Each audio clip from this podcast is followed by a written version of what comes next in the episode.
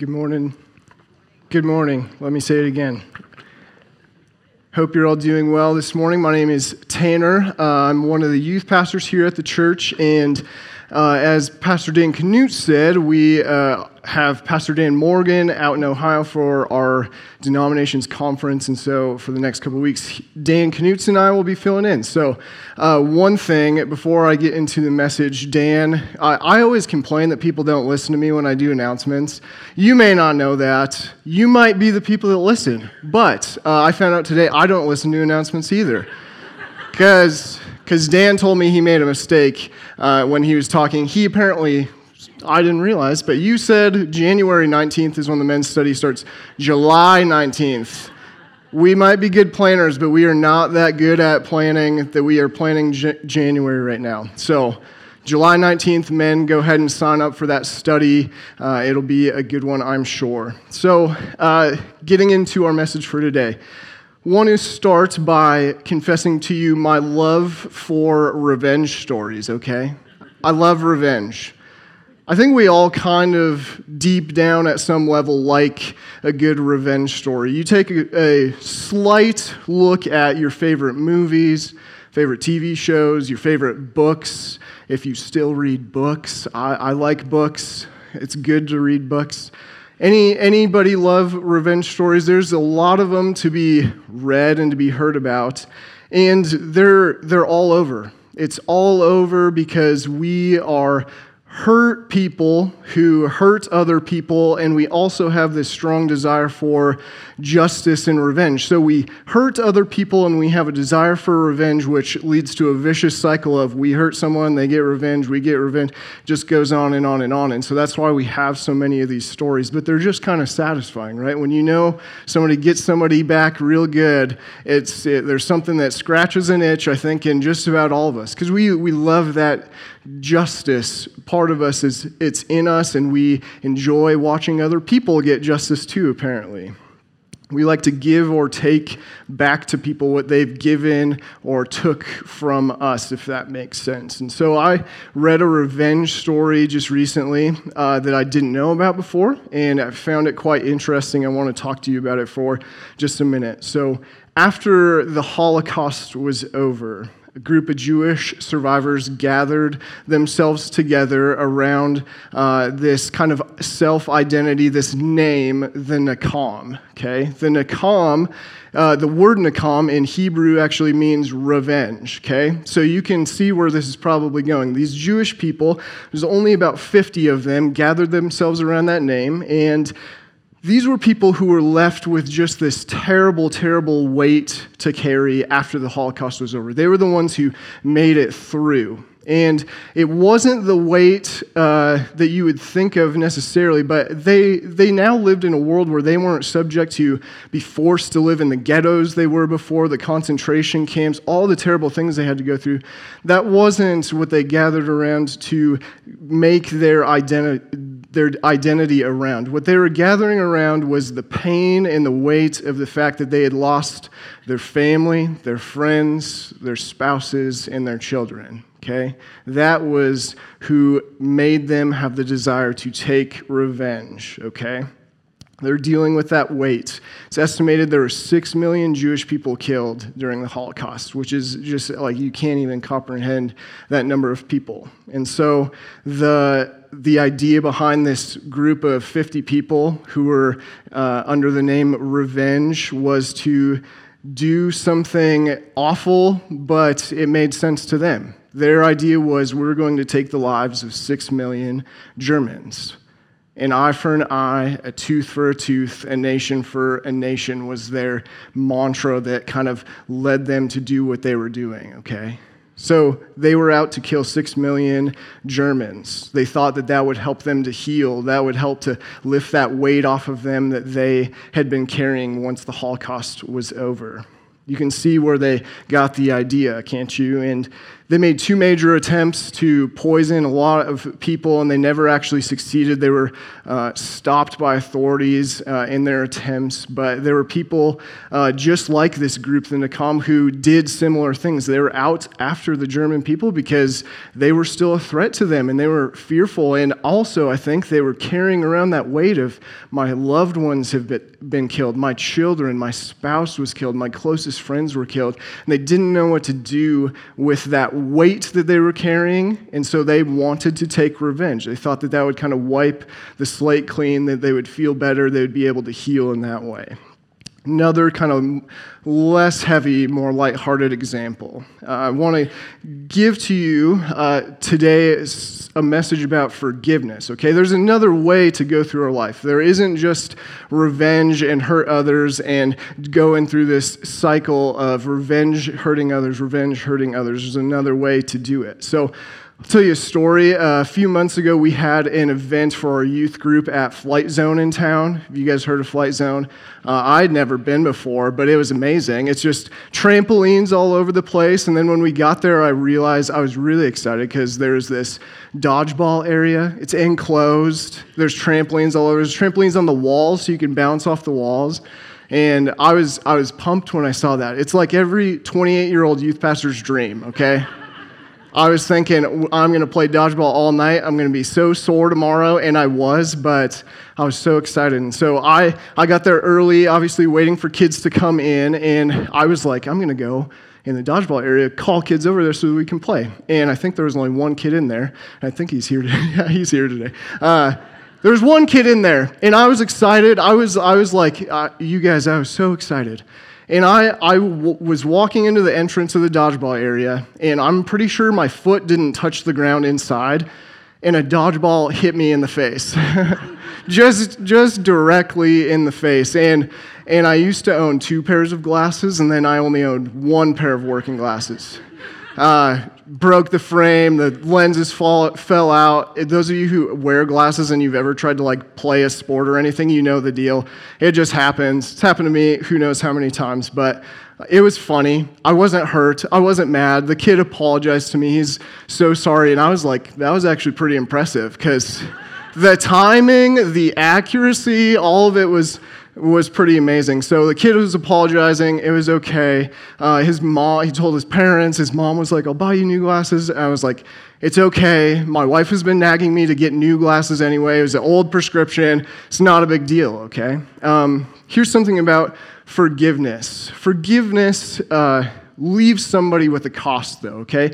Uh, the kid apologized, so, so I forgave for the act. It wasn't a big deal. And then the mom asked if she could buy me a new pair of uh, glasses, and I, I forgave the cost of that too. If I wanted to go get new glasses, though, I would have to go and pay for that new pair of glasses, right? And forgiveness, and when we hurt each other, even if we forgive, there's still a cost that lands on somebody, right? I think we all kind of understand that. When we're hurt, we, we bear that cost until we are able to forgive and kind of absorb the cost. But say someone comes over to your house and breaks your $50 lamp, you can say it's all right, but if you want a lamp to go there, you're going to have to go then buy a $50 lamp or tell them, hey, buy me a new lamp, you know?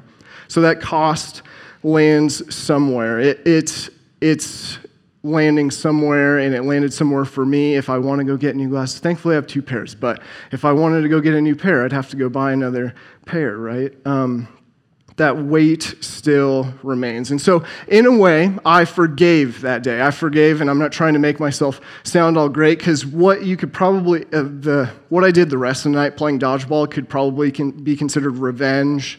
So, I was, I was like compressing the ball so it might hurt a little more, you know. Uh, I do care about your children, but that's, I, I had to, you know. Uh, the point is, we do odd and sometimes terrible things when we feel like we're carrying that weight upon us. When we've been hurt, hurtful things have been done to us and we don't know what to do with it. We, we do weird things. We go rant on Facebook about the person. We talk behind their back. We, we hold that wrong thing that they did to us in our heart and we ruminate on it and we think about it and we let it uh, like inflame our souls. We just get angry about it. There's things that we do, and sometimes we can take it to the degree that we want to take revenge on other people, be vengeful. But whenever we're left with that feeling that the cost stays with me, uh, even if we try our best to forgive, it's still, still just very difficult. It's difficult for me to fully let go of that cost if I feel like I'm the one who's still bearing it. And then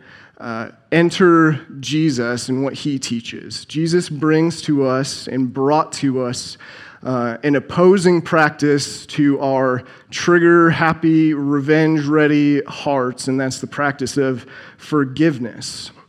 Uh, if I were to make a dictionary someday, this is how I would define forgiveness. It's, it's the act, or it's the choice, rather, to not collect on a debt that is owed to you by the help of God. Okay, I'm going to say that again. It's the choice to not collect on a debt owed to you by the help of God. That could be a spiritual debt, a financial debt, a physical debt, a relational debt.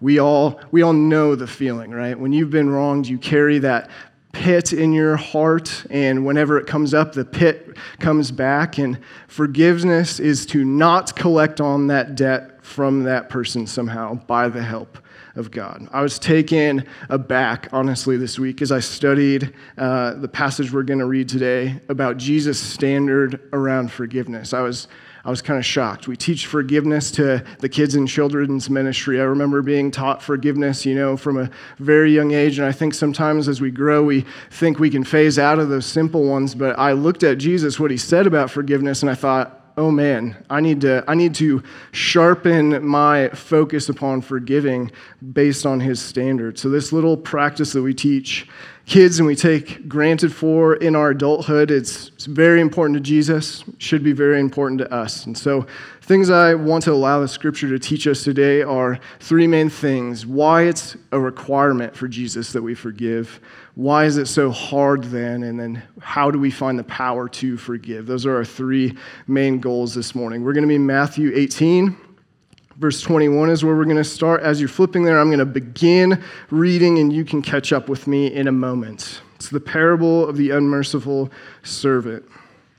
Verse 21 says Then Peter came to Jesus and asked, Lord, how many times shall I forgive my brother or sister who sins against me? Up to seven times? Jesus answered, I tell you, not seven, but 77 times, or some of your translations might say seven times 70 times. Therefore, the kingdom of heaven is like a king who wanted to settle accounts with his servants. As he began the settlement, a man who owed him 10,000 bags of gold was brought to him. Since he was not able to pay, the master ordered that he and his wife and his children and all that he had be sold to repay the debt. At this, the servant fell on his knees before him. Be patient with me, he begged, and I will pay back everything. The servant's master took pity on him, canceled the debt, and let him go. But when that servant went out, he found one of his fellow servants who owed him a hundred silver coins. He grabbed him and began to choke him. Pay back what you owe me, he demanded. His fellow servant fell to his knees and begged him, Be patient with me, and I will pay it back. But he refused. Instead, he went off and had the man thrown into prison until he could pay the debt. When the other servants saw what happened, they were outraged and went and told their master everything that had happened. When the master called the servant in, You wicked servant, he said, I canceled all, all the debt of yours because you begged me to. Shouldn't you have had mercy on your fellow servant just as I had on you? In anger, his master handed him over to the jailers to be tortured until he should pay back all that he owed. Verse 35 says, This is how my heavenly Father will treat each of you unless you forgive your brother or sister from your heart. That last line is kind of haunting to me.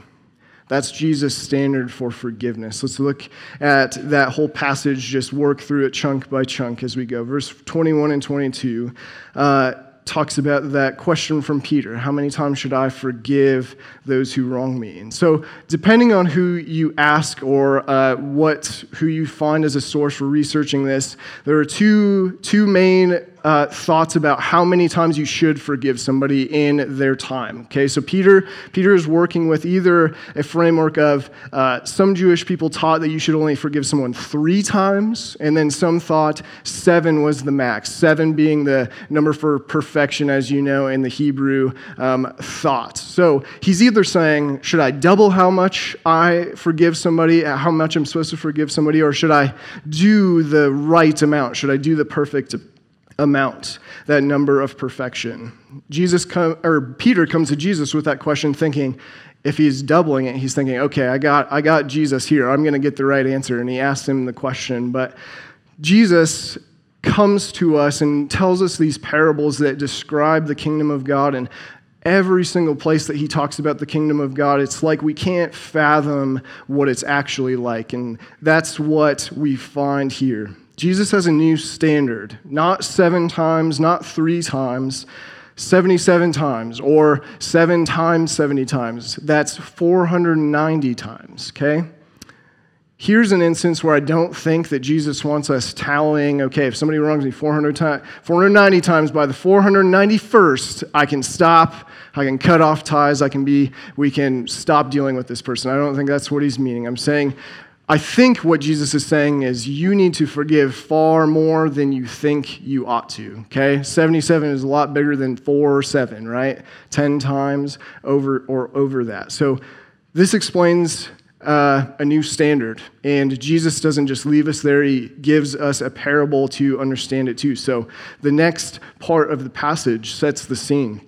There's a king who's settling accounts, and one of the people who works for him in, in this time, a servant wouldn't have been like a slave necessarily, because a slave would never have owed that much money to a king. Okay? And of course, this is a hypothetical thing. This is a this is a parable. This is a story that Jesus is bringing. And he's settling accounts, and one of the people that works for the king has amassed this giant debt, a huge debt. 10,000 bags of gold. Your translation might say 10,000 talents in debt to the king. One talent is worth 20 years of wages. So I'm not going to do the math on that one. You can figure it out.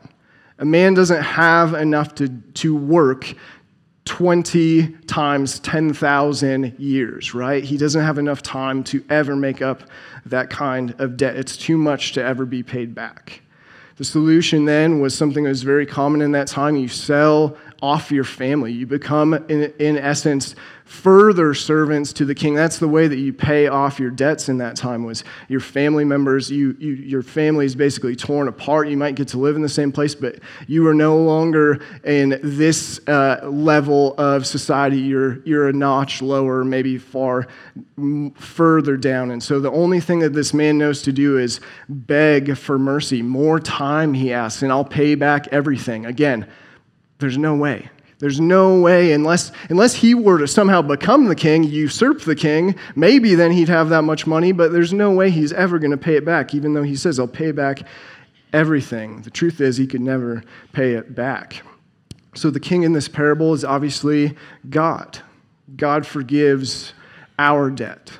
The king forgave the servant's debt that he would never be able to pay back. You and I only have a relationship with God. We only have the potential of a relationship with God because Jesus is willing to forgive us. God is willing to be merciful to us because of the way Jesus lived his life, died, and rose again. And so the king in the parable takes pity on him extends mercy, great mercy to him. And he extends, and this is to teach us that God extends great mercy to us too when he forgives us. The king cancels the debt just like that. No paying him back, no selling his family. It's canceled, it's forgiven. Verse 28 through 34. Turns out that the servant who is forgiven has somebody that owes him a little bit way less than he owed the king, right? And so, because he learned such a great lesson from the king, having his debts forgiven, he goes to that man and forgives that measly little debt that he owed him, too, right? Wrong. He's a person. He, he's broken and he likes to be paid what he's owed. He's broken, but he likes justice. He wants to be paid for what he is owed. And so he goes and he confronts the man. He is violent Even though the man brings the same claim to him, I promise I'll pay everything back. Give me some time. Give me some mercy. He throws him into jail and says, Not until you pay me back. There's no forgiveness. I'm carrying this weight. It's your weight to carry. Until you give me what, uh, what is owed me, you are going to be in jail until you pay it all back. And then verse 35 comes. This is how my heavenly Father will treat each of you unless you forgive your brother or sister from your heart. The man didn't forgive, and the king reinstates the whole debt back upon his shoulders.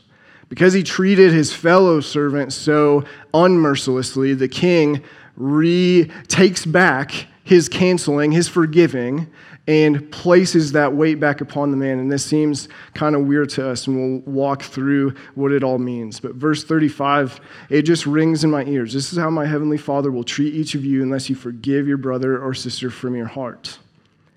This is what C.S. Lewis said. To be a Christian means to forgive the inexcusable because God has forgiven the inexcusable in you.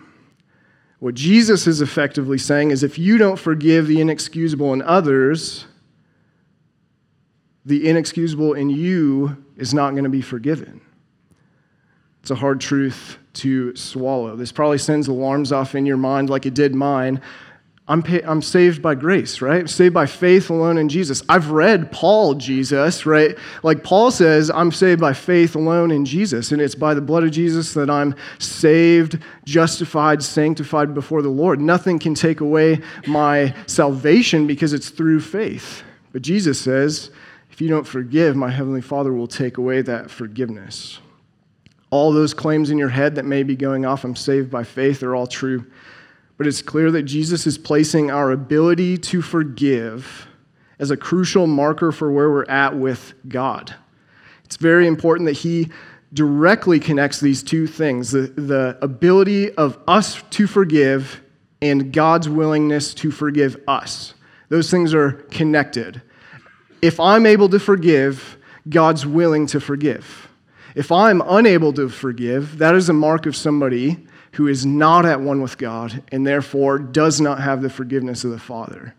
Let's walk through the applications, the three things that I talked about before. But what we need to realize is the goal for you and I, as people who are hurt and we're broken and we like justice, we like revenge. The goal for us needs to be this that we become someone who is forgiving by nature, because people who are forgiving by nature without limit are at one with God. They're the people who are drawing on God's power to do what they're doing, to forgive the inexcusable in others. But it's hard, and we need so, so much, so much help. So, why is it so necessary that we forgive? Hopefully, you're convinced just by that one parable about Jesus' standard for forgiveness. But if not, I want to reference to you one more place where Jesus is talking about forgiveness. It's right after Matthew's version of the Lord's Prayer, Matthew 6 14. It says this. This is directly after the Lord, he teaches his disciples the Lord's Prayer. For if you forgive other people when they sin against you or trespass against you, your heavenly Father will also forgive you. But if you do not forgive their trespasses, your Father will not forgive yours. If you don't forgive the ways others hurt you, your Father will not forgive yours.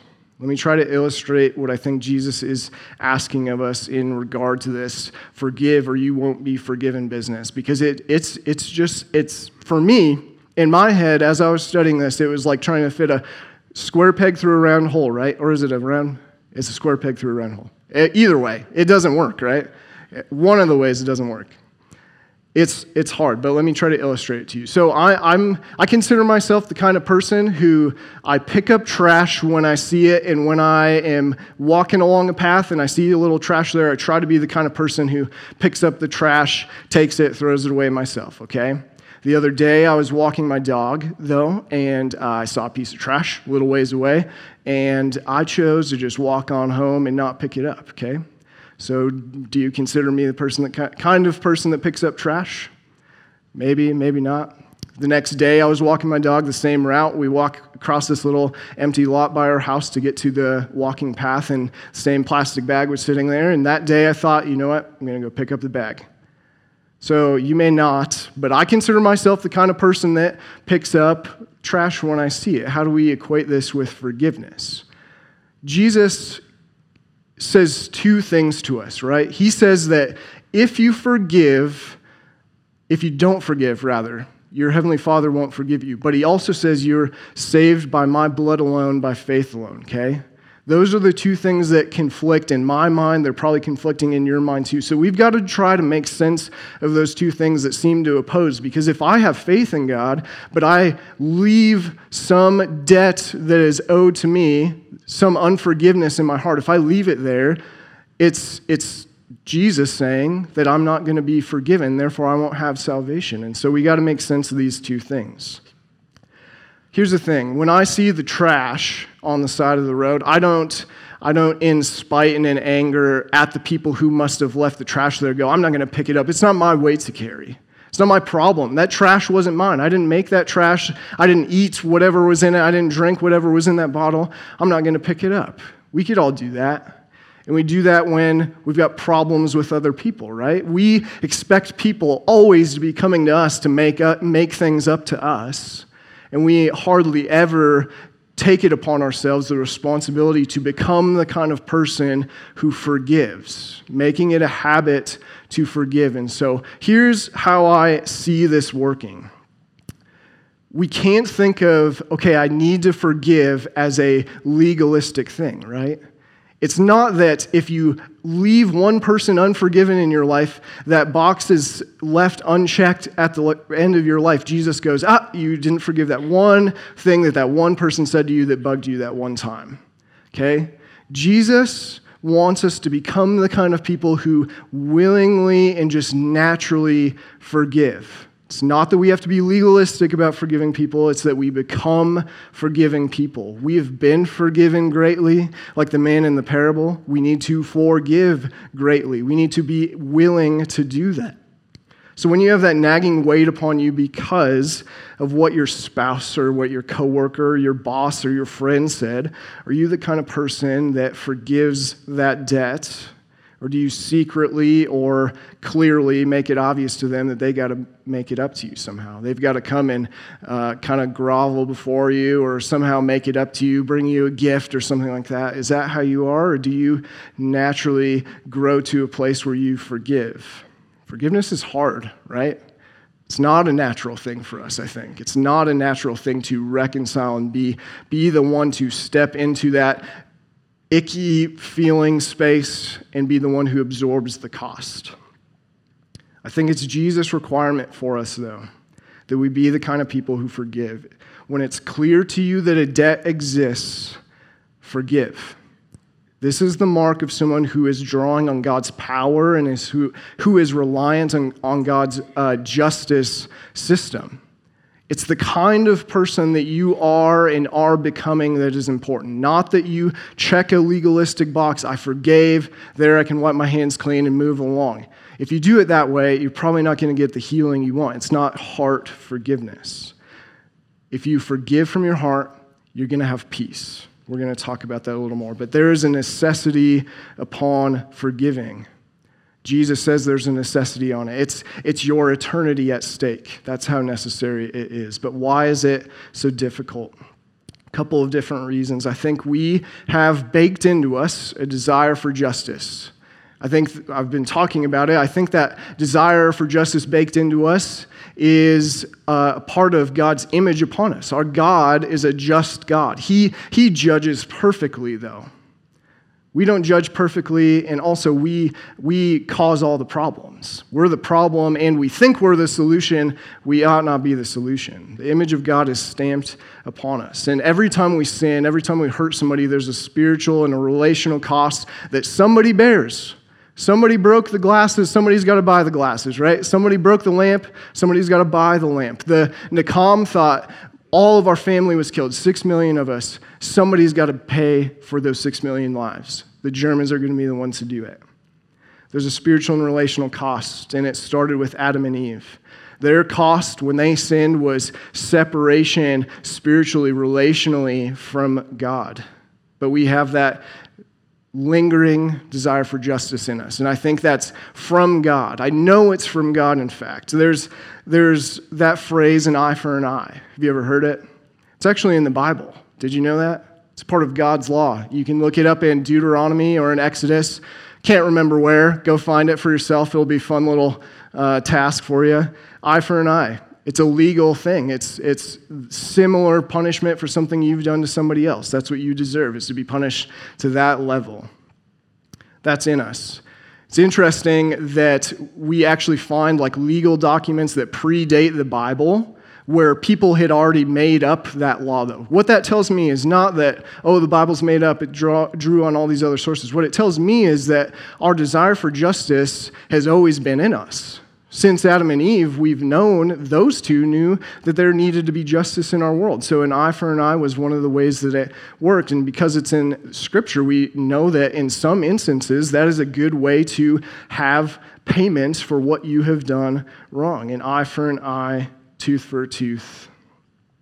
Second reason it's so hard there's one, we have a desire for justice. Two, we have a tendency to make hurt our identity. This one could be its own message in and of itself. Okay, we, we make hurt our identity. We can, but we really, really, really ought not make hurt our identity. What the things that hurt us most deeply in this life can, can shift into the primary identity spot, shifting out our identity as a child of God. And when that is the case, it's nearly impossible to forgive because if I were to forgive for the hurt that is my identity, my identity would just be extinguished like that.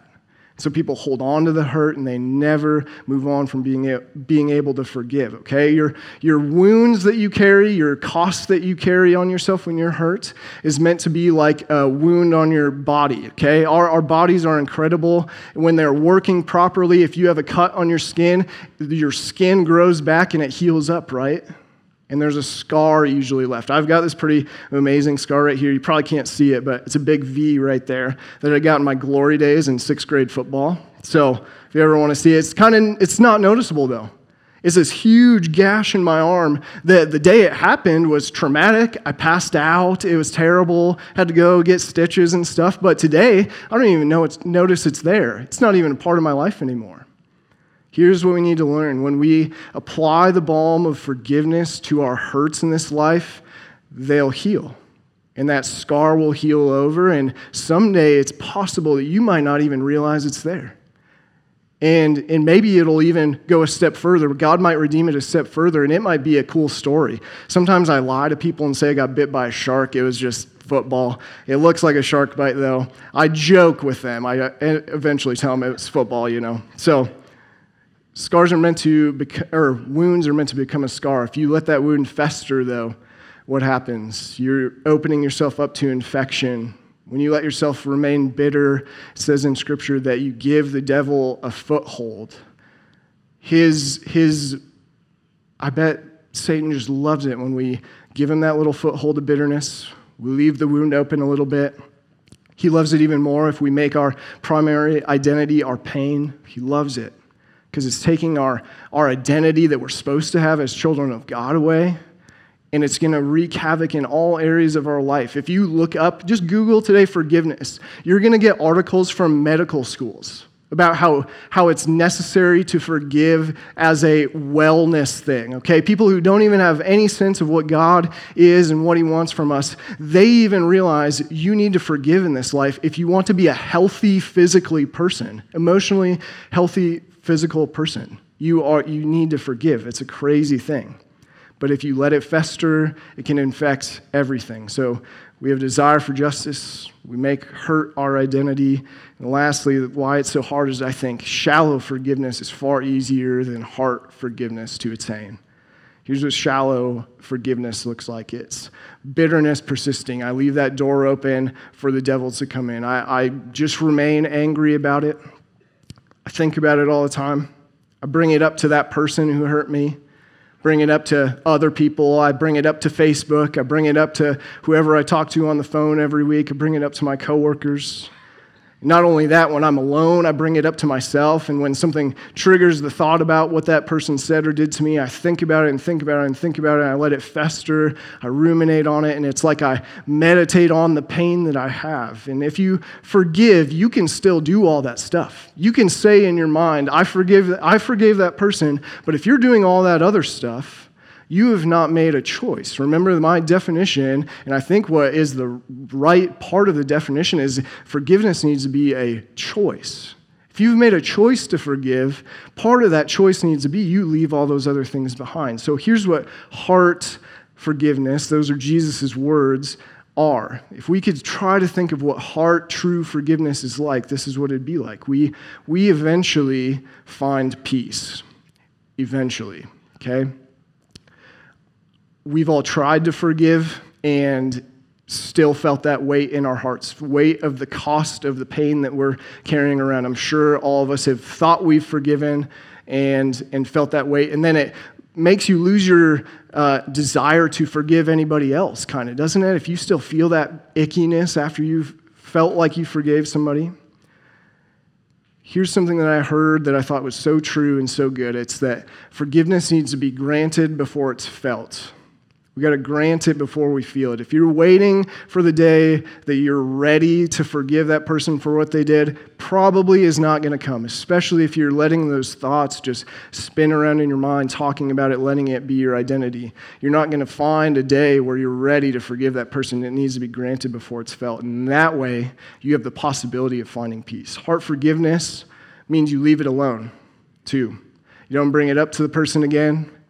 You don't bring it up to people behind their back, and you don't bring it up to yourself. When it comes to mind, it's naturally going to come to our mind, right? And Satan will go, Remember that? Remember that thing they said to you? Remember that thing that they did to you that is, is your identity? It was your identity once, that hurt that they did to you. Do you remember that? Someone who has chosen to forgive, though, will not allow that thought to persist. We cut it off. Cut it off. Don't go there. Move along. That's what heart forgiveness is like, and it's so much harder to achieve than shallow forgiveness. We can say in our heads all day long, Oh, I forgave that thing. But if you're doing those things, if you're letting yourself dwell upon it, think about it all the time, talk about it all the time, I'm not so sure that's what forgiveness really is. You're not the kind of person who's going to find that forgiveness because does God do that to us? Does God constantly bring accusations to you about the things that you've done?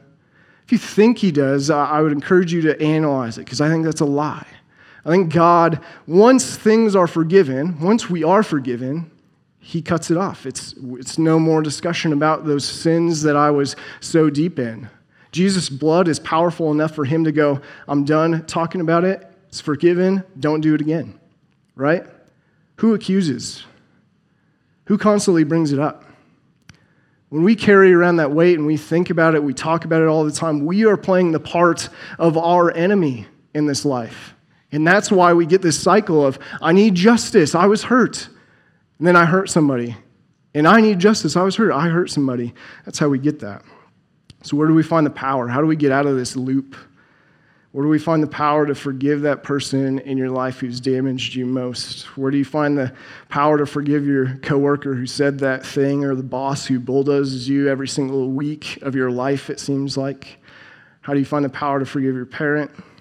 To forgive your spouse, to forgive your child who's doing things they know hurts you, but they don't care? How do you forgive your best friend or your former best friend? How do you forgive the teacher that told you that thing, the coach who benched you, the stranger who threw away a statement at you that you can't let go? How do you forgive those things? Forgiveness can feel like we just have to swallow it, right? I think that's been my personal image of what forgiveness is like for a long time. A lot of times in my life, I just feel like, okay, I got to forgive. That means that weight that I'm feeling, I've just got to bear it and just hope I don't crumble underneath it. I'm just going to swallow it, not talk about it. That's what true forgiveness is like. I think that's what I've thought it's like but I still would walk around with that heaviness in my heart, and it's so difficult. So I'm here to not blindly urge you to forgive in the sense of just swallow it, move along. That's the Christian thing to do. I don't think that's the Christian thing to do at all. I don't think that's heart forgiveness. I'm here, I'm here to urge you to seek God's help, His power in your forgiveness. That's the key part of that definition. We, do, we don't collect the debt by the power of God, by the help of God. Your eternity is what's at stake. And so here's, here's the thing being vindictive and full of bitterness, that leads to wanting that revenge. That's fully and unopposedly contradictory to life in God's kingdom. If I'm the kind of person that can't forgive, I'm not going to like God's kingdom. If I only ever seek out justice because that's the only way for me to get this weight off my shoulders, the kingdom is not going to be very fun to me. There's going to be people there who hurt you and hurt other people, and it's not going to make sense. You wouldn't enjoy it. You wouldn't enjoy it. Do you know what I mean? You'd go, Why is that person there? Don't you, God, don't you remember that thing that they said to me? As always, we need to look to Jesus for a couple things. What does he model for us? Do you remember Jesus' words on the cross? What does he say? He says, Father, forgive them. They know not what they do. And that, in that scenario, he's talking about the, the literal soldiers who are the ones crucifying him. In a larger sense, he's talking about all of us, though, right? He forgives. He forgives the literal person who drove the stakes in, drove the spear into his side. He forgives in that way, drawing on his heavenly father's power, drawing on the Holy Spirit's power to forgive in that moment. If somebody in that kind of scenario can forgive, you and I can forgive for a little comment by a stranger that they didn't even know what they're saying. I'm, I'm sure of it. And as always, Jesus doesn't call us to do something without promising to help us do it. To forgive is the mark of someone who's at one with God. To forgive is the mark of someone full of the Holy Spirit. To forgive is the mark of someone drawing on his power, trusting in his system of justice. God is a just God. We need to trust in that when we think about forgiveness. He will make all things that are wrong right one day. So if you are the power behind your attempts to forgive, I'm here to try to explain this morning that you're probably only going to be able to achieve shallow forgiveness. You're probably going to ruminate it all, on it all the time. You're going to think about it all the time. You're going to want to talk about it. That's if you're going to forgive in your own power. If you can, draw on God's power, if God is the power behind your ability to forgive, I think heart forgiveness that gives you peace in the end is a possibility. And that's what I want to encourage you toward today because the kind of people who forgive will one day find themselves forgiven at the end of time or the end of our lives. That's where we all want to be, right? That's our goal. That's the goal for us. Is if you're here, I'm assuming that's your goal. Finding ability, the ability to heart forgive people is what we've got to do then. So here's what I want to leave you with before we pray and close today. The inexcusable has been forgiven in you. Can you now turn and with the power of God behind you, in you, through you, forgive the inexcusable that's been done to you? It's my prayer you'll allow God to search your heart find those places, not in a legalistic way, but just, just to make you into a kind of person who forgives. That's what we're after. That's what I'm after personally. That's what I hope that we are all after.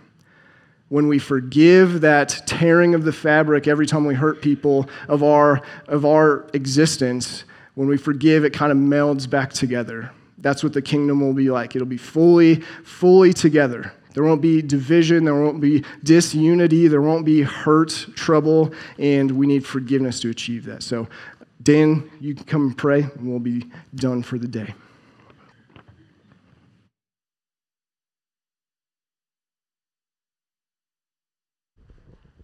Do you pray with me? Father in heaven, thank you for the truth of your word. Sometimes that truth is uncomfortable and maybe a little bit hard to deal with and get into a perspective that we need to find. Before the service today, Lord, I prayed that the words that we sang during worship would be a help to us. Now you reminded me of one of the songs that we sang during the worship set today, Lord, was Lord, I need you. Every day I need you. And I pray for a person that might be sitting in here this morning or listening to this message online who is battling with this idea of forgiveness. This is a hard topic. Help them to remember not to try to do it in their own strength. They can't. They need you. They need your help to fulfill what you've called them to do. That's the grace. That's the gospel, Lord. So, as we work through this conversation, help us to remember this. We are saved by grace, but we did not deserve it. You extended grace to us through the cross that we did not deserve. Help us to be a people who are willing to extend grace to those who don't deserve it as well. I pray these things in the mighty name of Jesus Christ. Amen.